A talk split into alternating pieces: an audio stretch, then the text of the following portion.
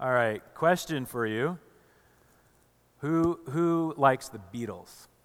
You can raise your hand. Wait, okay, young crowd. Who knows who the Beatles are? Some of you actually don't know. And then who, who likes the Beatles?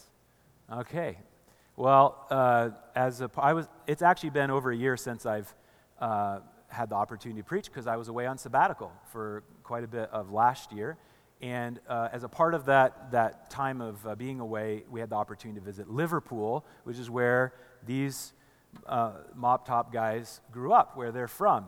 And so while we were there, we did this uh, like Beatles tour where we got into this London esque little like vintagey black taxi cab thing. And a knowledgeable man with an accent drove us around to various Beatles locations. Uh, we saw the houses where they grew up, and we went to Penny Lane. There's a picture of us standing at Penny Lane. There's the family. We're at Penny Lane. And guess what my son found at Penny Lane? A penny. Next picture. That's a keeper. It was a magical moment for some of us. Um, we, we also went to something that had a sign that said Strawberry Fields. I don't know the significance of any of this because I personally am not super into the Beatles, but someone in our family is. She's having a great time. Uh, and you can go past that one now, it's just distracting. Uh, blanks are good. I put a lot of blanks in so you stay focused right here. Um, what do you suppose was happening between all of these different stops as we're driving to the next thing? What do you think was happening in the car? Listening to the songs, the relevant songs. Why? Because it's through the music that you come to know, love, and appreciate the Beatles as artists. There's an inseparable link between the artists and their music. No one ever says, Oh, I love the Beatles. They're my favorite. I, I just love them. But their music, nah, I'm not so much into the music, but they're really great people. Right? That doesn't, that doesn't sit well with us. There's this, the, the logic of that. We have a problem with that logic to try to have one without the other. They're like, oh, it's just these like guys with bad haircuts without the music. And then the music without them and like all of the drama and like John Lennon and like his Yoko Ono and I don't know. There's, there's, there's drama with these things. There's documentaries about them. They, they need each other to be significant. So we have a problem with that logic, the idea that you could like them and not like their music. And yet, it is not all that uncommon for a similar thing to be said about Jesus and the Bible. I love, I like Jesus. I like, I like Jesus, but the Bible, mm, I don't like the Bible so much. Well, there is a problem with that. I'm going to make the argument, and we'll spend the first little bit of time here looking at this, that, that, that Jesus, in the same way, Jesus and the Bible are inseparable, that, that the Bible is Jesus' music. It's his music to us, and that it is, it is impossible to fully, deeply appreciate a real Jesus without having a similar deep appreciation and acceptance of his music, the Bible.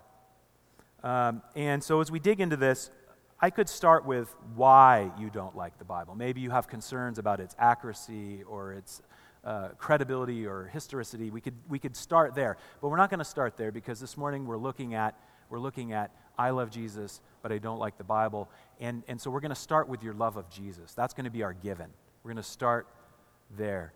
Uh, and then we'll work out of that the implications. Because the other issue with saying something like, I like Jesus and I don't like the Bible, is that's like a massive blanket statement. The Bible is infinitely uh, more complex than just this thing that you find in a hotel room placed by the Gideons and that you just either accept or reject. If you, if you like Jesus, there is some things in the Bible that guaranteed, if you give it a fair shot, you are going to like. You have to like. So we're going to start there. So I have a Bible image that I stole from ministryark.com. And I don't want to assume that everybody has the exact same knowledge of the Bible, but if you see this on the bookshelf, you can see the Bible is made of many books, 66 in all, grouped into the Old Testament and the New Testament, originally written in Greek, Hebrew, a little bit of Aramaic. Uh, about 40 human authors, 35 of which we're pretty confident about who they are, and then maybe another five that we don't know, including um, the, the author of Hebrews, which is the text that we're going to get into uh, this morning in a little bit. And, uh, and, and so this is, the, this, is, this is the Bible as a whole. This is what we, what we have. And as we begin to look at this, the immediate problem that you would have in rejecting all of this is the Gospels. Hit the next one. We're going to just highlight Matthew, Mark, Luke, and John. This, you have to have these.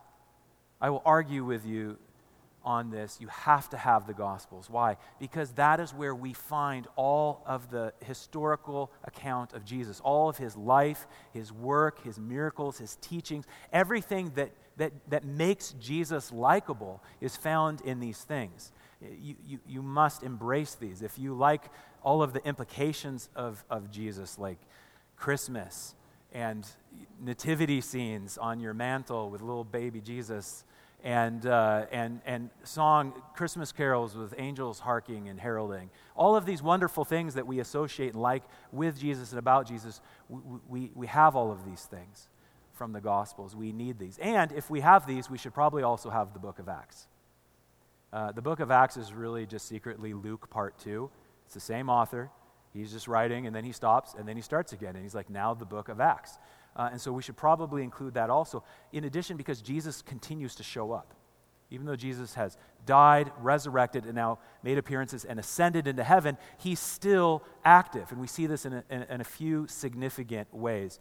Uh, one of the ways is his, pers- his continued ministry of reaching his people, the Jewish people, the Hebrew people. And he hands off this ministry to uh, his disciples and he gives leadership to Peter. And if you know anything about Peter, immediately you're questioning Jesus' decision. Peter is not a reliable man. He can't even walk on water when Jesus invites him out. He gets scared. Uh, Jesus gets arrested and he like denies knowing Jesus. It's not, it's not good. Um, so Jesus is like, You'll be in charge, Peter. I'm sure the other disciples are like, Really? Anybody but him. He's really impulsive. It's a problem. Uh, and so you see this happening. Jesus is now gone, and they're waiting and kind of like hiding because they're scared that they're going to be crucified next. And so then at, in Acts chapter 2, uh, Pentecost happens, the Holy Spirit, as promised, the Spirit of Jesus comes and fills the disciples. Now, something about the Spirit of God, this, this is the same Spirit that empowered Jesus' ministry. We, we think of Jesus as being like, well, of course Jesus could do miracles. He was God made flesh. But, but we know that Jesus, when he became that little like eight pound hairless baby Jesus, that, that, that he was powerless, just like you were powerless when you were a baby. You had the power to scream and go to the bathroom on yourself. And that was it. That's all the powers Jesus had. He wasn't magically diaper trained at age zero. Like, he was a normal human being, and he had completely given up the divine lifestyle. And so, when he entered into ministry, the Holy Spirit comes on him at baptism, and he is then empowered by the Holy Spirit to do all the things that he did. And then he gives that same spirit to continue the ministry, but now it's not just in one person, it's in all of the followers. It's in the 12, it's in the 150 or so uh, people, whether that's just counting the men and maybe there were more with women and children, but the Spirit comes on them and things change.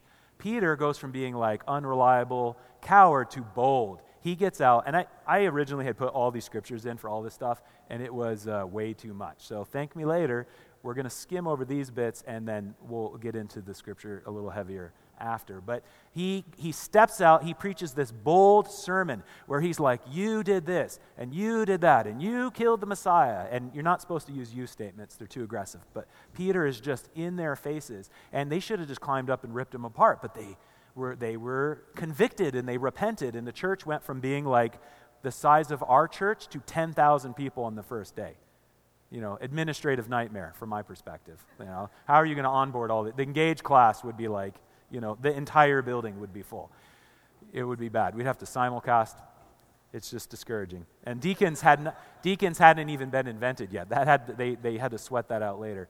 Uh, and so things radically changed, and we see a massive change in, in his disciples, in his apostles, and particularly in Peter. And so I think that as Peter begins to look and sound more like Jesus, we begin to extend the same love we have for Jesus, for Peter, and perhaps Peter's writings, because the New Testament is written by some of these guys who walked with Jesus, who are continuing Jesus' ministry. So let's bring up, yes, 1st and 2nd Peter. Wonderful books. If you love Jesus, you will love these books. And while we're adding these, we should probably add 1st, 2nd, and 3rd John in the book of Revelation because these were written by John. Now, we already have the Gospel of John. Beautiful gospel, gives us a lot of extra information that the other three don't. Uh, and, and so we, we want to include all of John's works and not just the little bit here. Um, and also because John, John was special. Jesus loved John more than anybody.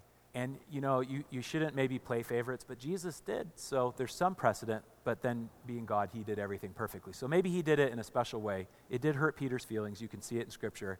Uh, but, but he just, he loved John the most. Uh, and so don't begrudge uh, Jesus, whom you like, his best friend's works. That could be awkward. You should also probably include James. Um, James was one of the three. There was the 12 disciples, right? There was many followers, but there were the 12 apostles, and then there were the three that were like closest with Jesus uh, Peter, James, and John. And they got extra special attention, extra teaching. They got to go up on the Mount of Transfiguration and see Jesus like glow. Moses and Elijah show up. Peter's brain explodes and he starts making forts for them to live in. It's really great. So they had special experiences. Um, so we should probably include all of their works as being just an extension of the ministry uh, empowered by the Spirit of Jesus. Also, James was probably Jesus' half brother. If you're Protestant, if you're Catholic, you can say cousin. We'll let that slide. Um, perpetual virginity of Mary is important to you. Whatever. Um, so that gets us some, some, some nice chunks, but we're missing a lot of the New Testament. Uh, and, and that's because a lot of it was written by one particular dude. And we have to go back to Acts to meet him. His name was Saul. Uh, and he was a persecutor of the church, and he was really good at it. Like he would go and get all the perfect, like all the paperwork would be filled out, go to the authorities. He's like, "May I bind, drag, imprison men and women to take them to jail and or execute them?" And they're like, "Approved." And then he'd take his paperwork and go and do those things that he got the paperwork to do.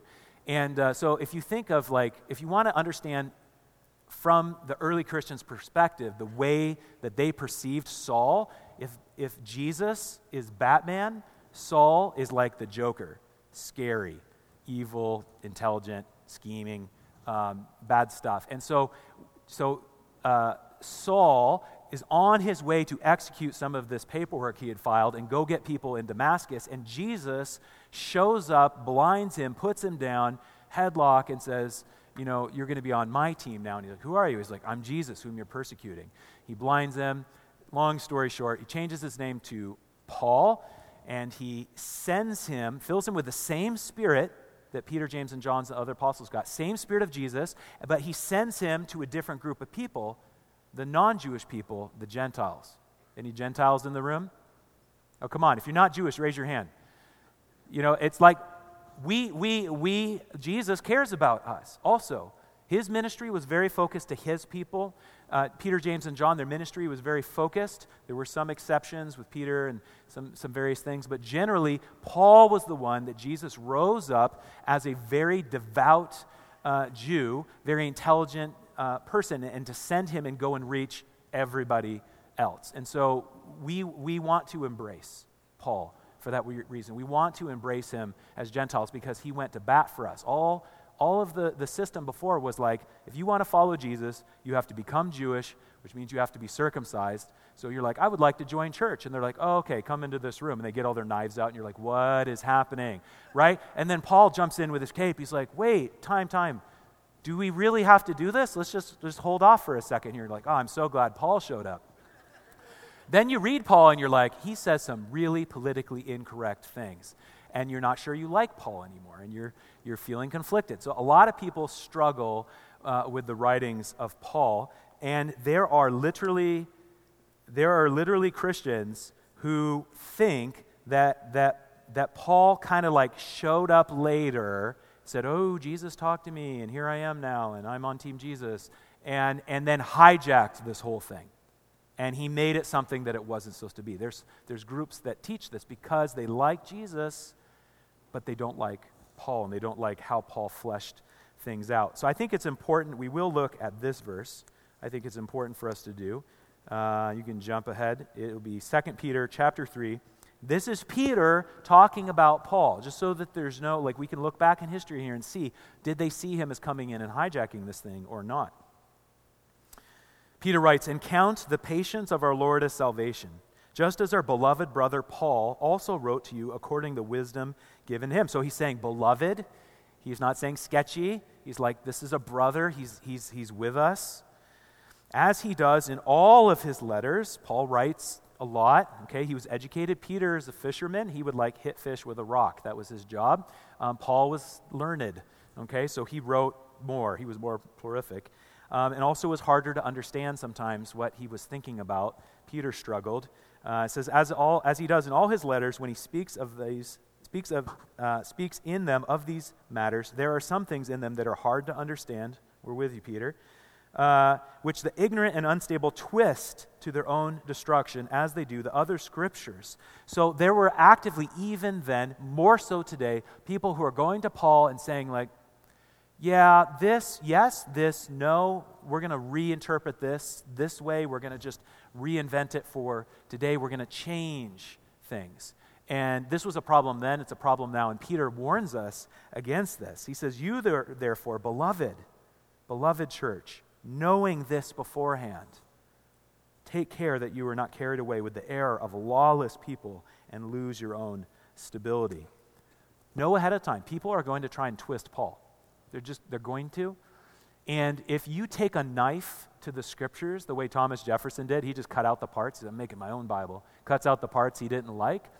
When you begin cutting, it's like when you're doing like surgery and you have no idea what you're doing, and you're like, I guess we'll just open you up, and whoa, there's a lot in here. This looks problematic, and this, and I don't really know what I'm doing. And you just, you're cutting without any authority, and then you're like, I guess we're done here. You know, when do you start, when do you stop? When you do that, you destroy the thing. You destroy the thing that you're, you're working on, and you potentially, you risk destroying yourself. And we see this in history, if you do a study of church history, you can watch churches do this. They get to a certain point and they're like, mm, we're starting to feel uncomfortable with these things, so we're just going to remove them.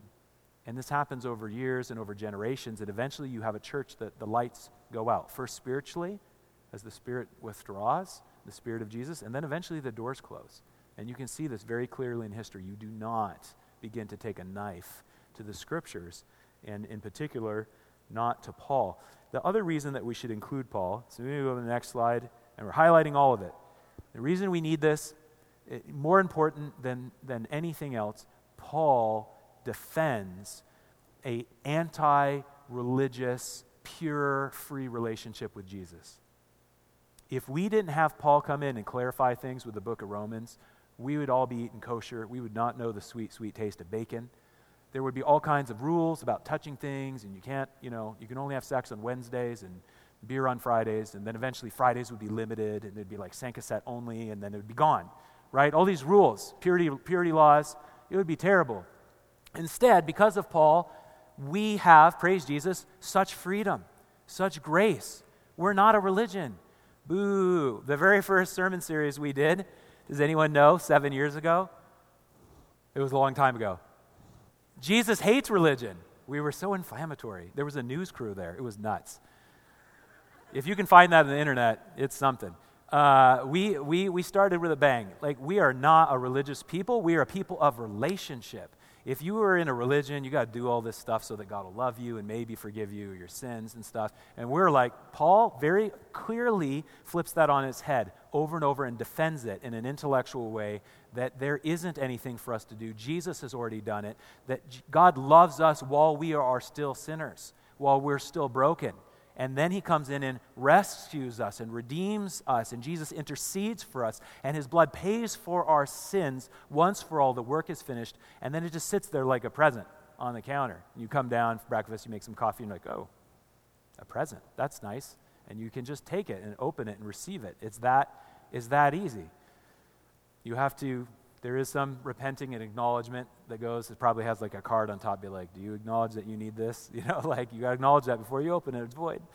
Uh, but it's a very different thing than what was moving until Paul. So we're embracing Paul. I know it's hard. Um, okay, we got to go a little faster here. This is taking longer than I intended. So you see all that big white area up there? Um, that is the Old Testament. And so, three things about this. One, when Jesus talks about the scriptures, he's talking about the Old Testament. New Testament didn't exist yet. They were still, it was still, he was still living it. Um, second thing, Jesus loved the Old Testament. He loved it. He was always quoting from it. If you like Jesus' teachings, he's just He's, he's quoting the Old Testament and bringing it to life for us. Who knows what Jesus' favorite book was? What's the one he quoted from the most? Let me phrase it. Deuteronomy, not a page turner, let me tell you. I read it not that long ago. I just finished the Torah. And, uh, you know, it's better than Leviticus, but just, right? It's just, it's not. Jesus loved Deuteronomy. Let's highlight Deuteronomy. Jesus' favorite book definitely makes it in.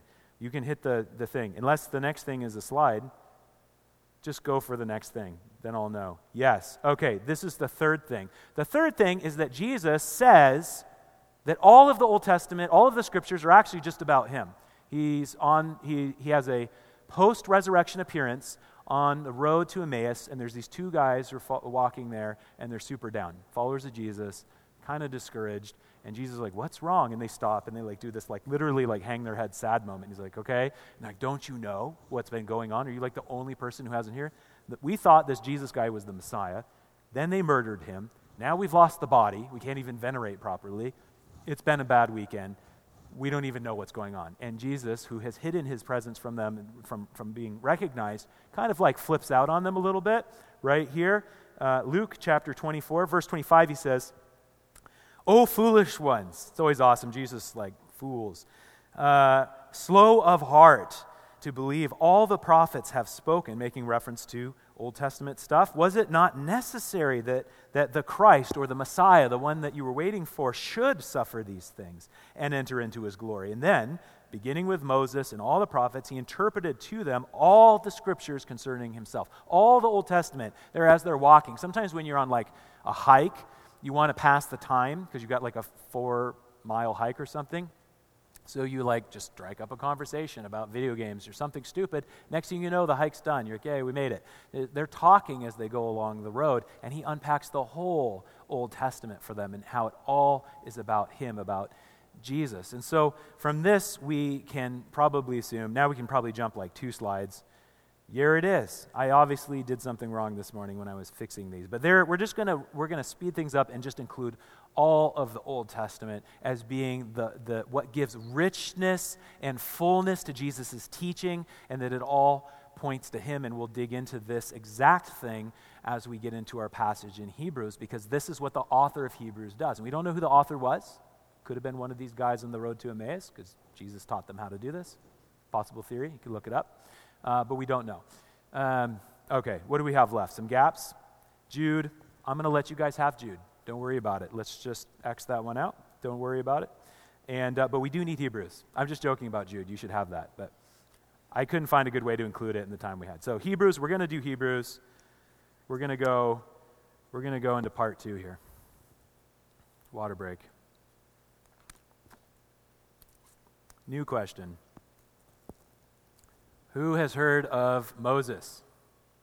Yes, maybe you've seen one of his many movies, pictures. He's so famous. There's all of these ones. That's interesting. Uh, double pictures. Um, so, yes, Moses. Well, if you didn't know, Moses is kind of like the George Washington of the Hebrew people.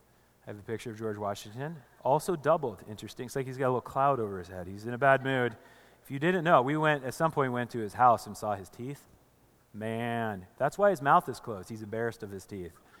They were made of wood, and he was in constant pain. He always he's in pain. Um, I realize we're in Canada. I'm almost Canadian now. It's so I tried to think of a corollary for this, the George Washington corollary, and the closest I could come up with was the Hudson Bay Company. So I thought that like Moses is kind of like this stripy blanket that helped found a nation. Double pictures again. So weird. It's more fun this way. All right. Take it away. It's distracting. Um, yes. So Moses. Moses. Moses was a towering figure for the Hebrew people. Um, and he, we believe, wrote, compiled the first five books of the Old Testament Genesis, Exodus, Leviticus, Numbers, and Deuteronomy, and that this is referred to as the Torah or the Pentateuch or the Law. Jesus, uh, a moment ago, when he was talking to those guys, he referred to it as Moses and the prophets. This is the, the Old Testament, it's a way of speaking about the Old Testament. Um, quick catch up on the life of Moses, really quick. It's broken into three 40 year chunks. He lived to be 120 years, and it's very neatly segmented into different periods of his life. First, he's born into Egypt, which at the time was like London or New York City, like major urban, major world cultural center. But he wasn't born as an Egyptian, he was born as a Hebrew, which was like a slave caste under the Egyptian people. Okay? And uh, the, the Lord blessed the Hebrew people so that they were, uh, had a really high birth rate, low infant mortality rate, and they just, there was a lot of them. Enough that the Egyptians eventually began to regret the immigration policy of their ancestors because they're like, we let in these 70, just 70 really fertile people, and now there's like 2 million of them.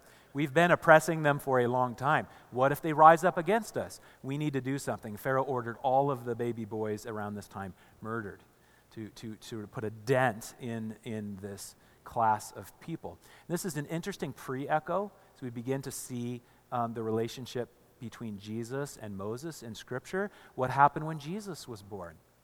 Herod ordered all of the babies of certain age murdered so that he could try and get at this at this king who might usurp him.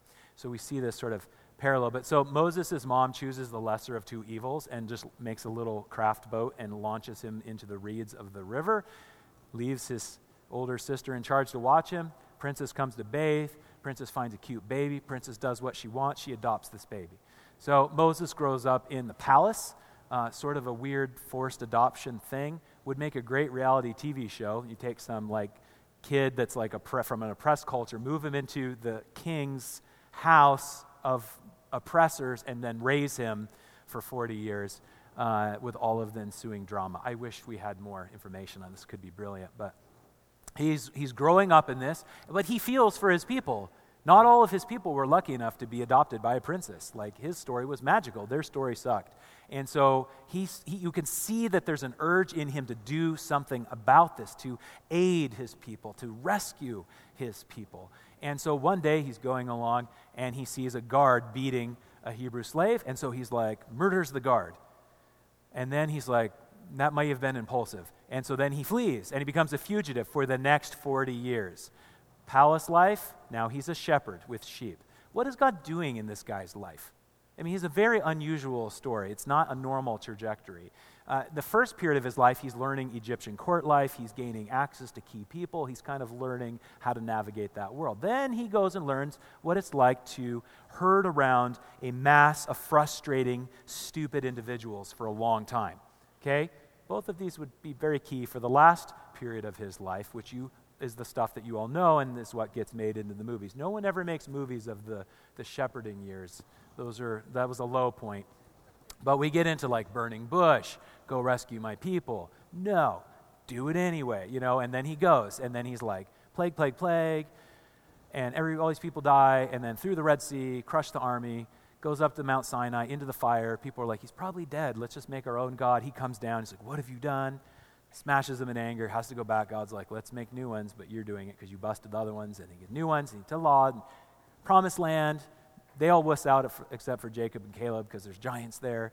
And then, so God curses them, more of them die. And then they have to wander the desert with Moses in charge of these complaining people for the rest of his life and eating magic sky bread. And they get tired of it and they beg for meat. And God's like, oh, I'll give you meat until it's coming out your nose, which is a direct quote from the Bible. And then that they die from that. You shouldn't have meat come out your nose. You can have milk and other fluids, but meat is a choking hazard. Um, so, so many people die. The whole thing is just a complete nightmare. And uh, finally, they die off, and then Joshua gets to lead them in because Moses didn't do the greatest job and took credit for something he shouldn't have, and there were consequences. So that's Moses. Um, now that we're all on the same page, um, he really got the Israel thing going. We, we, as we're, we're going to get into our passage finally. Okay, bring it up here. Hebrews chapter 3, verses 1 through 6. It was read before. I'm going to read it again. Therefore, holy brothers, you who share in a heavenly calling, consider Jesus. Think of this Jesus whom you love, the apostle the, and high priest of our confession, who was faithful to him who appointed him, just as Moses was also faithful in all of God's house. For Jesus has been counted worthy of more glory than Moses, as much more glory as the builder of a house has more honor than the house itself. For every house is built by someone, but the builder of all things is God. Now, Moses was faithful in all of God's house as a servant to testify to the things that were to be spoken later, but Christ is faithful over God's house as a son. And we are his house, if indeed we hold fast our confidence and our boasting in our hope. So, the author of Hebrews is trying, he's like, he's writing to people who know, love, appreciate Moses as their, as, as this towering figure who, who rescued them and really helped to bring them out of uh, a, a, bad place. They, this is who they see. And the author is trying to get them to think about Jesus and bring this comparison and begin to draw everything out of Moses' life and how it really is, it finds its fulfillment in Jesus' life and work, but so much better. So much better. Uh, and so, as we work through this passage, you'll see that he's comparing these, he's comparing their faithfulness, but then he says Jesus is worth more glory, and he illustrates this in two ways how Jesus is better than Moses in two ways. First, he talks about uh, their, the relationship between someone who builds a house and someone who, and, and the house that they build. So, last night, uh, we were watching this Netflix show called um, Amazing Interiors or something like that. You guys seen this? It's like the outside of the house looks normal, and then inside it's like cat world. Like this guy in California had 22 cats, and he he was a contractor, so he could build anything, and he built tunnels and and and like ramps, and like there were like he said there were like 200 meters of ramps in his house, and uh, you could see he was just covered in cat hair. The camera couldn't hide it; it was disgusting. And uh, but that's how he liked to roll. Uh, and, and, and so that one was not so great. But then there was this one about these Dutch people who like tore out this, like two stories of this big building and turned in this cool, like retro 70s flat. They spent a lot of money on it. It looked amazing. And, they were, and then what they do? Had a party so they could show off how amazing their new place was. And everyone comes in. It's pretty amazing. This is pretty glorious house. And what happens? They receive glory from the thing that they made, even though they hired out all the work, but they designed it kind of by hiring designers. And so they got all the glory for this. And, and this, is what, this is what they're saying is that Moses has some glory.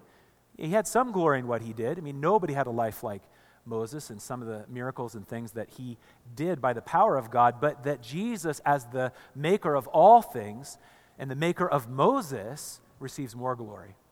Uh, last week, uh, Dwight talked about Jesus and, and how Jesus, everything is made by Jesus, for Jesus, and even now, the quantum state of our beings is held in existence by the will, the continued will and thought of Jesus.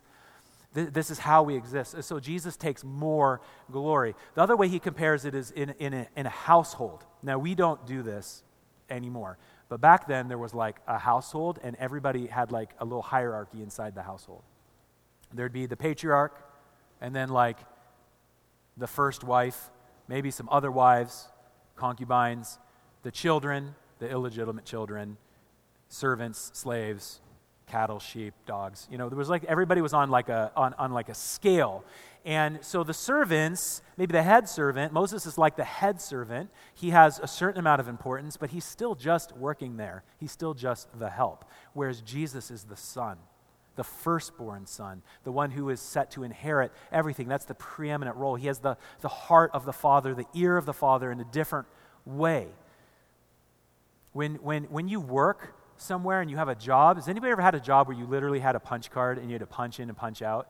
Yeah, some of you, older folks, now it's all digital, but you'd punch in, and when you punched out, you're like, freedom, I'm out of here. You don't go home thinking about, you know, we really got to work on our marketing.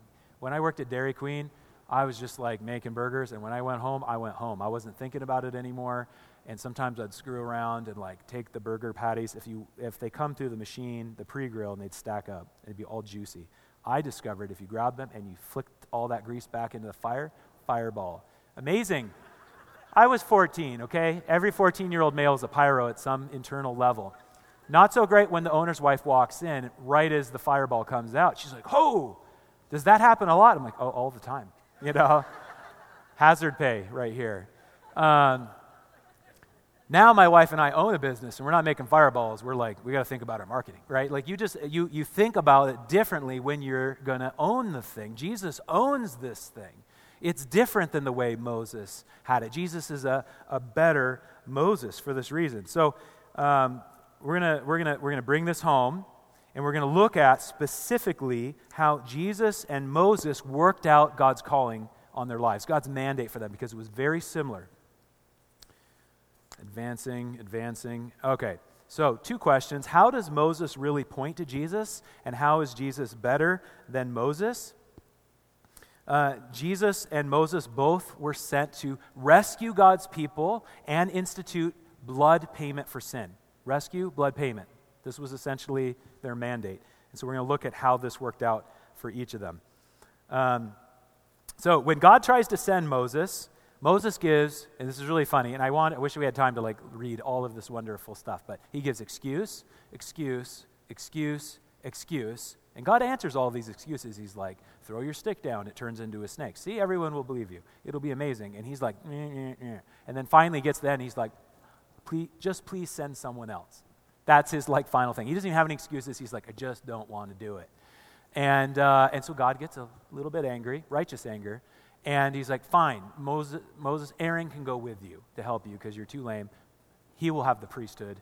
You just, all of your descendants just got screwed over. It was free bread and meat for the rest of your lives. But no, it's okay. You don't want it. It's fine.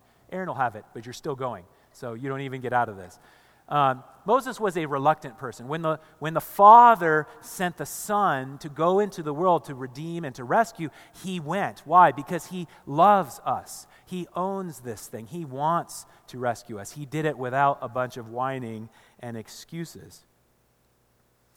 Uh, when, when Moses tries to rescue God's people from Egypt, I don't know if like anyone's ever counted. I didn't have time to do it myself.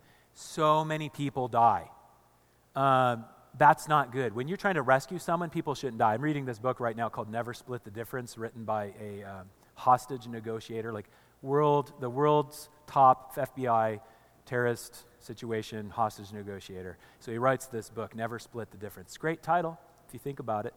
Four hostages, you kill two, I'll take two. Split the difference, right? Is that a good way to negotiate hostages? No. Every time someone dies, you've lost uh, Moses is trying to rescue these people, so many people die. First, the Egyptians, plague, plague, plague.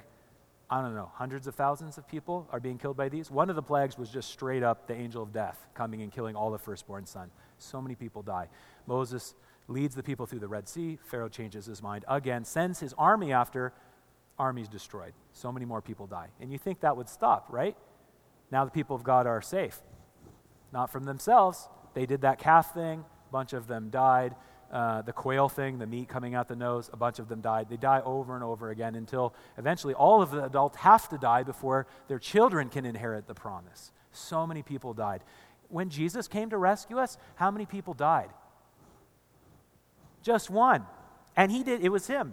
And he didn't even stay dead. He came back. So we're at like zero, right? Plus, he like raised at least three people from the dead. So now we're like negative three deaths we're like in the pl- we're in the plus column now. Like, how many people did you lose during that hostage negotiation? None, and we raised some people from the dead who had been killed from a prior incident. So we're, we're I mean, superior. Jesus was violently superior in his success rate on this.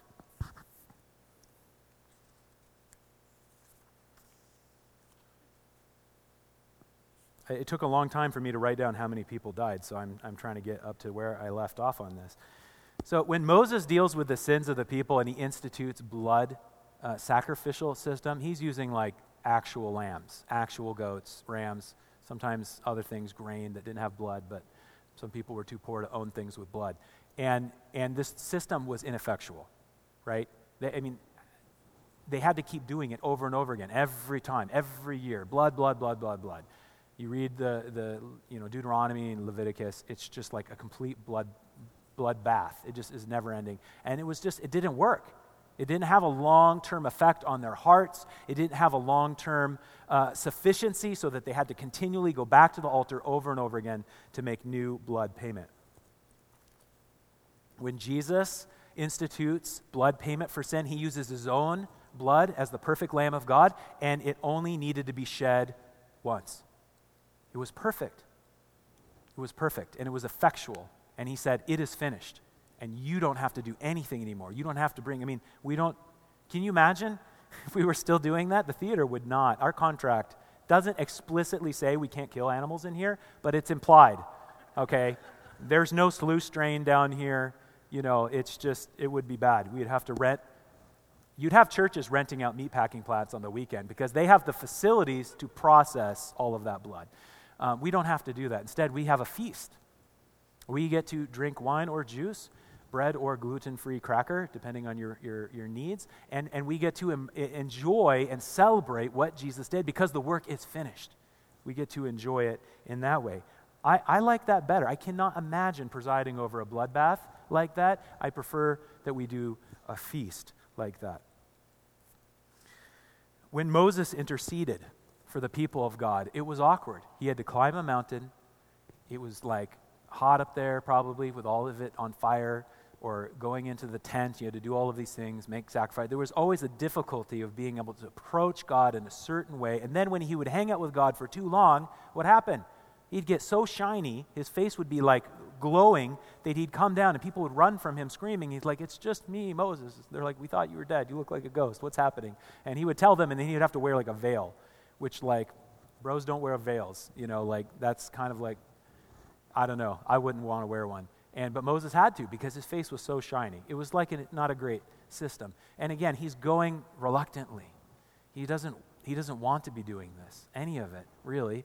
And you see that attitude come out. But Jesus is God's Son, and he's seated at the right hand of the Father, interceding for us. Think about it. Who do you want talking to God on your behalf? Cranky Moses, Jesus, right? Jesus is superior in his ability to intercede for us. And, and Jesus' work was uh, better than Moses in that Moses didn't really even accomplish anything if you look at the rest of the Old Testament. Very little. Because what happened to the Israelite people again and again and again? They were conquered, they were, they were, they were taken away again and again and again. They would cry out to God, He would send someone to rescue them. Moses all over again. They would reinstitute sacrificial system, and they would do it for a while, and then they'd get not doing it, and they would worship other gods, and then God would discipline them by having them be taken into captivity again. And this happened over and over again, and it got worse and worse and worse until they were just completely exiled and everything was destroyed. It didn't work. And yet, Jesus' Jesus's ministry, Jesus' uh, rescue of us was effectual and has sent a new trajectory through history. Okay. What we've done here as Hebrews has directed us, is just a small little piece of the Old Testament scriptures and how it's pointing to Jesus. All of Scripture does this. All of it. Jesus is quoting the Old Testament, the Old Testament is pointing to Jesus. The implication of this is you need the Scriptures, you need the Bible if you're going to have a real Jesus. Yes, yes. You could hollow out a Jesus, you could make your own version of Jesus that doesn't need the Bible, but that's not a real Jesus. You're not loving Jesus, you're loving yourself. And you're remaking Jesus in your image rather than allowing a real Jesus to remake you in his image, which is ultimately what we want. We want more Jesus, Jesuses, less of us, right? He must increase, we must decrease. I realize that even, you know, going through all of this and, and trying to bring some of this to life, it's still a challenge. Some of you in your hearts, you may be struggling with this. I, I totally empathize with you. Um, Jesus can be, at times, unapproachable. Um, he can be a little bit scary because Jesus is dangerous. He is a dangerous being, he's a dangerous man, but he's also good. He is both lion of Judah and lamb of God. He's both, he's both consuming fire and gentle whisper. But if you remove that danger, if you take that out of him, Jesus isn't that likable anymore. He's a pushover. Or if you remove the gentleness, he's a tyrant. We need a biblical Jesus to love. And we see this in, in, in movies. Dwight's always talking about the movie Taken. It's like his favorite movie, right? Liam Neeson. I haven't counted how many throat punches there are in that movie, but there are a lot of throat punches. But they're righteous throat punches because he's rescuing his daughter. And, and we like it that Liam Neeson is a dangerous guy but that he's good. You imagine if Liam Neeson was like not dangerous in that movie? He'd be like, hey, and they're like slapping him away, and he's like, you're like, ah, oh, painful. Or if he was just evil and he just like walked down the street just throat punching every man, woman, and child, right? Dangerous and good. Jesus is this perfect balance. Uh, that's what makes him attractive to us. So, my challenge to you this morning lean in. lean into Jesus, lean into his word, his music to us, his, his love letter to us. Embrace it. We will all have the opportunity to stand before Jesus someday. Not the Jesus of your mind, real, dangerous, loving, kind, good Jesus.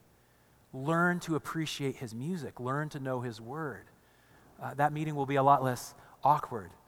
Embrace the free gift, embrace the finished work that Jesus has done for us. Uh, we're gonna this is this stuff stirs our hearts to a response we hear this and we're like, yes. Bacon, no circumcision, Jesus, throat punches. We're excited, right? This is good. So we respond. We respond in a bunch of different ways. We respond in song. Some of us sing more than others. I'm the lesser of the singing. Um, you'll see my mouth moving, but I, it's not my favorite. But some of you love singing so much that we put you on stage and, and have you sing. In fact, you guys can probably come up here anytime you want. Uh, we respond in song, we respond in giving. Uh, we want to give. We want to uh, give to see this movement that Jesus started uh, persist and continue. And more churches get to hear about the free gift uh, of Jesus. Um, we celebrate the table communion. Giving and communion, that's for people who have already um, wrestled and are following Jesus. If you still have questions, don't give money. Don't, don't take communion. Just, just explore the questions of the gospel and, and Jesus and, and, and leave it there. We pray Jesus gave us access to the Father through his blood. So we can talk to God. No killing animals, no vestments, no weird Holy of Holies, don't touch things and die. Like we have intimate access with God because his Spirit dwells inside us and he's right there and he's changing us. And so we pray. And because the Spirit's inside us, we believe that the Spirit can do anything he wants. Some people are cessationists, like Holy Spirit's been put in a box, we'll bring him out again later. No. Good luck trying to control the Holy Spirit. So we believe the Holy Spirit is here, the Holy Spirit is moving. We believe in miracles, healings, prophecy. If you feel that the Lord is, uh, the Spirit is saying something to you, might be for the church, come see me. I will be down here probably. You come see me, wrestle through that. Maybe that word's for you, maybe it's for someone here, maybe it's for the whole church. We'll figure that out together. I'm going to pray, and then we're going to respond. Jesus, we're excited to be here uh, because of your amazing job, so much better than everyone else in the Old Testament. Uh, you finished what couldn't be finished by anyone else. You finished the work. And now we get, to, we get to rest in that. We get to proclaim that. We get to enjoy that. Lord, help us to enjoy you this morning. Uh, help us to um, shine your light in this city who is um, trapped between being religious and, and being uh, self serving and self worshiping. Um, help us to show that there is a third way, a beautiful way, a hidden way, uh, but there's life there. Uh, Lord, that we'd ask that you would bring life to this city, that you would, that you would even the score, that there wouldn't be any lost hostages, that, that you would rescue many from the city, and that um, you would help us to be faithful. Not like Moses giving excuses or being afraid, but more like Jesus by your Spirit, bold like a transformed Peter, uh, fearless in proclaiming the good news, um, even unto death. Uh, we ask this in Jesus' name and for his glory. Amen.